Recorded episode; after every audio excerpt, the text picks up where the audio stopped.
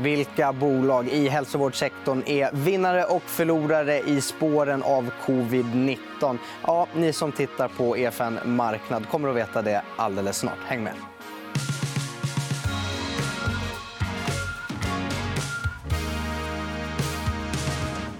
Då säger jag välkommen till Astrid Samuelsson som förvaltar en eh, hälsovårdsfond. Och måste börja med att fråga de här veckorna som har varit. Hur har de varit för dig? Eh, rätt tuffa, faktiskt. Det är mycket nytt att ta in på en gång eh, och utmanande marknader. Volatilt. När det kastas fram och tillbaka mellan hopp och förtvivlan så där, hur, hur ska man tänka och agera som fondförvaltare? Hur tar man sig igenom såna veckor? egentligen?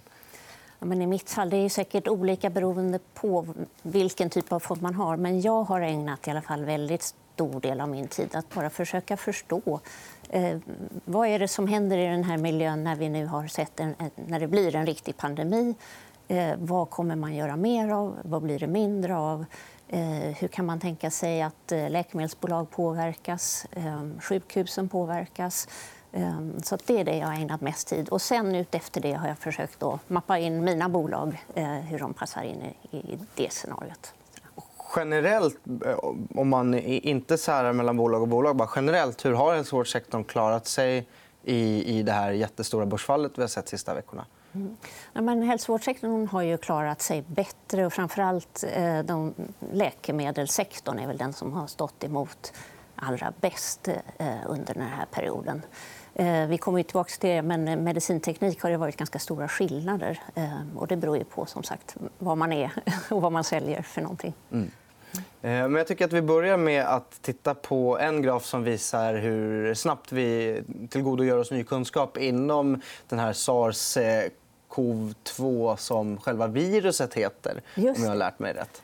Det går väldigt fort. Journal articles och preprints, vad är det för någonting?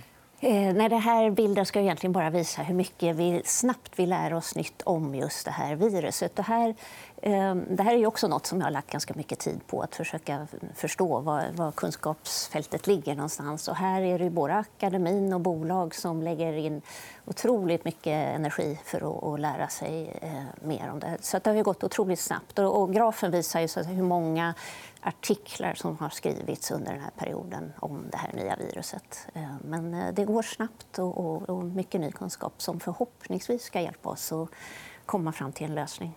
Jag antar att den här trenden vi ser, att det kommer fler och fler artiklar i princip varje dag, kommer fortsätta ett tag till. Jag tror att det kommer fortsätta ett tag till. Mm. Eh, absolut. Eh, och sen så har vi en annan bild som du har tagit med dig som visar lite grann hur det skiljer sig i, störningar för, för eh, läkemedelsbolag. En positiv effekt är att det, och den där är väl högst kortsiktig kan man säga att många har hamstrat läkemedel. Ja, det är inte bara toalettpapper Nej. som alla vill ha på sina hyllor hemma. Utan många vill vara säkra på att de kan få det här liksom viktiga läkemedlet som de står på. Så det, det kommer vi nog se en effekt av i Q1. -erna. Ehm, men det finns ju, det, den här sektorn är inte helt liksom, skyddad från negativa effekter. Ehm, och, jag har listat några av dem där. Det, det, är inte minst att det kommer ju ändå bli så att folk går inte till läkaren lika mycket.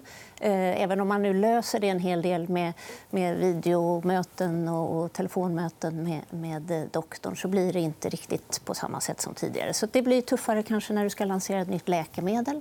Eh, svårare för de här sales repsen att komma ut till läkaren. De är oftast inte välkomna heller. Ehm, så att där är det lite svårare. Eh, och sen är det alla läkemedelsbehandlingar som ges på sjukhus är också lite tuffare. för Där är det också stopp så att säga, eh, om man inte har eh, just den här coronavirusinfektionen. Ehm, så tablettbehandlingar och för liksom, verkligen lite svårare sjukdomar kommer nog att ges liksom mer ja, mer av än, än de andra som inte behövs särskilt mycket av nu. Eh, sen är det något som har diskuterats ganska mycket här de senaste veckorna. Är, ja, dels FDA, hur de klarar av det här. Men de verkar jobba hemifrån som alla vi andra. Så att det, de säger att de är ganska lugna med det. Eh, däremot att bedriva kliniska studier i den här miljön är ju knepigt. Eh, med tanke på att patienterna kommer inte till läkaren. Och det är svårt att hitta nya patienter just nu för de har annat att tänka på och vill inte gå ut. Och, ja, alla möjliga skäl. Så att, eh, där har vi sett.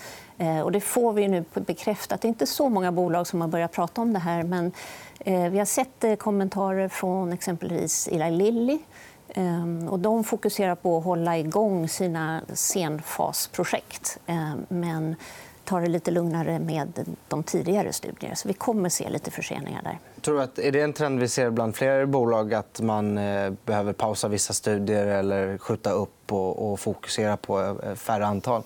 Ja, nej, men det tror jag. Alla som håller på med det här. Och det, eh, de som kanske drabbas lite mer än de stora läkemedelsbolagen är ju biotechbolag. Ehm, för det är ju på något, särskilt om de är i liksom tidig fas så att säga, och bara inte har en produkt på marknaden. För då är det klart, då är ju det kliniska studieprogrammet det är ju liksom deras, eh, det, är det som måste funka.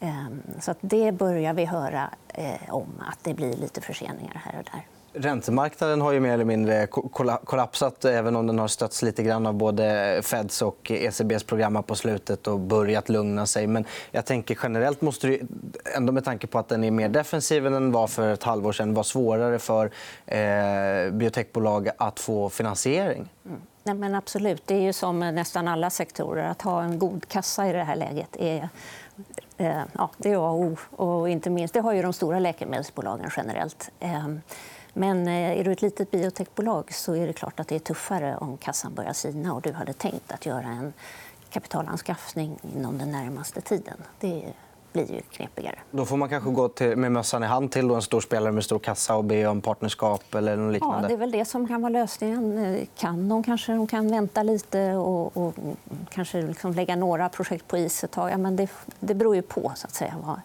vad man är i, liksom, hur, hur, projekten ser ut. Eh, men eh, det är som alltid såna här, cash is king. Och det gäller både stora och små bolag. Men, men, men det här är kanske då, om man ska peka ut en, en del inom hälsovård som är tagit det här hårdast, helt enkelt? Biotech har ju tagit en del, eller mer stryk än läkemedelsbolag. Ja. Och det, det, skulle jag säga lika mycket handlar om en, en allmän risk-off-miljö. Liksom. Då, går ju biotech sämre än stora läkemedelsbolag. Så, så är det ju. Så att säga. Mm. Finns det nåt eh, biotechbolag som eh, du ändå tycker kanske här i Sverige har lite kassa och, och kan rida igenom den här stormen trots att de är ganska små? Nej, men eh, vi har ju några bolag vi har pratat om här tidigare. Oncopeptides till exempel. De har visserligen sagt att de måste lägga, eller mm, pausa några av de tidiga programmen. Men de prioriterar ju det som har kommit längst. De är ju, eh, har ju planerat att de ska fila sitt läkemedel mot eh, myelom, som är en blodsjukdom Eh, här under våren. Och det säger de att det, är, eh, ja, det, ska de klara av. Eh, ytterligare en studie håller de på med. och Den kanske blir lite försenad, men inte särskilt mycket. Så De har verkligen sett till att göra det viktigaste först och, och hålla igång det. Och de har ju ändå en relativt god kassa. Eh, ett annat bolag är ju Caliditas. Ehm, de har också en god kassa. Ehm, och deras studie det är mot en sällsynt njursjukdom. Eh, den är färdigrekryterad, så alla patienter är inne i studien. Ehm, och man hoppas att de ändå kan följa de här patienterna i mål mot slutet av året. Och där har faktiskt FDA sagt, eller gått ut och sagt häromveckan att de inser ju läget och, och kommer att vara lite mer snälla. Så att säga.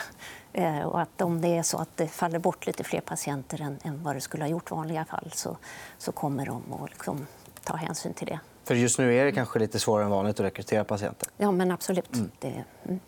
Eh, vi går vidare här i eh, bildskörden och tittar på nästa graf som eh, visar eh, ja, skillnader i efterfrågan här på, ja, men för olika bolag inom hälsovård.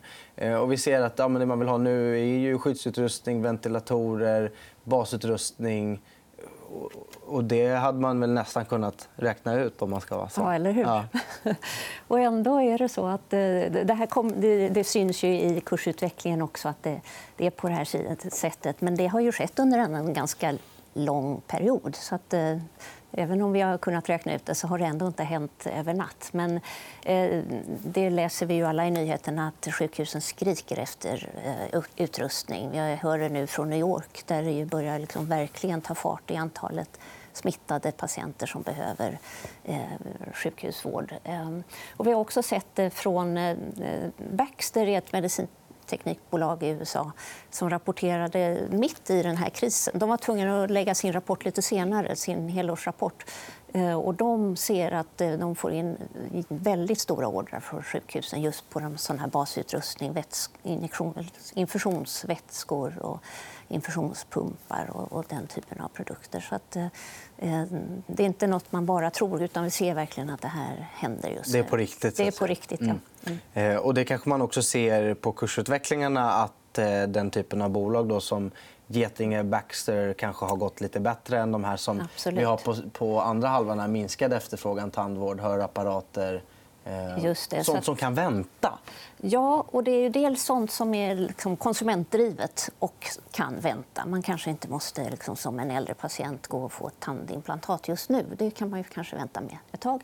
Och även hörapparater. Och det hör vi nu från hörapparatsbolagen att de antingen guidance drar de bort eller sänker. Eller... De flesta tar bort guidance helt, för de har ju inte särskilt bra visibilitet i det här. Eh, men sen är det ju tvärstopp på eh, operationer på sjukhus för sånt som inte är väldigt nödvändigt just nu. Och, och det som kanske har haft en ganska stor impact är ju ortopedibolag. Eh, för knä och höftledsoperationer det hör ju verkligen till det området man kan vänta med. Det är ju inte absolut viktigt att göra här och nu. Så att, eh, det är väl liksom typexemplet för dem. Ehm, och sen så är det ju en del eh, Eh, stora instrument är också lite knepigare. Sjukhusen har ju lite annat för sig just nu än att eh, ta emot den typen av, av instrument. Ehm. Ja, och det ser vi ju verkligen på, på nästa bild som visar hur, hur kurserna i många av de här bolagen har, har rört sig. Där vi har eh, till exempel Geting och Baxter. Det syns ju lite dåligt, men Geting och Baxter längst till vänster på de som har gått bäst i år. Och längst till höger där har vi Elekta. Och det kanske är att, som du sa, att installera en så, så stor maskin ja. har man väl inte riktigt tid med just nu? Inte tid med. Och det andra faktorn att fundera på är om de har råd. Eh, för sjukhusen i USA de kommer inte, de mår inte särskilt bra i den här miljön. Eh, det kommer, hur kommer det sig? Ja, det kommer kosta dem väldigt mycket pengar med de här eh, infektions, alltså de coronavirussjuka Och de får patienter. inga försäkringspengar? Ja, alltså det amerikanska systemet är lite krångligt. Men kommer man in som akutpatient så är det inte försäkringsbolaget som betalar. Ehm, och de patienterna får inte sjukhusen alltid betalt för. Och sen tappar de intäkter från de här knä och höftledsoperationerna och hjärtoperationer. Ehm, och så har de, är de rätt skuldsatta också. Så att, Eh, de är lite i en rävsax just nu. Hur kommer det sig att eh, amerikanska sjukhus är så pass skuldsatta? Det är ett sätt, alltså ett sätt de bedriver sin eh, verksamhet. De behöver ju liksom investera i mycket. De har mycket personal, de har mycket maskiner eh, som, som de behöver ha eh, investeringar till. Mm. Så att, eh, det är så deras business ser ut. Sätter de sitt hopp nu till stödpaket? kanske? Kanske. Mm. Det är ju ändå, nu har vi ändå sett eh, grönt ljus för det. Eh, amerikanska sjukhus har begärt 100 miljarder dollar. Inte mer? Att, inte mer, nej. för att klara sig. Så vi får se. Det har inte kommit ut så mycket detaljer. Men eh, kanske får vi veta om de får någon peng. Och då, då skulle det ljusna för Elekta, till mm. exempel. Mm.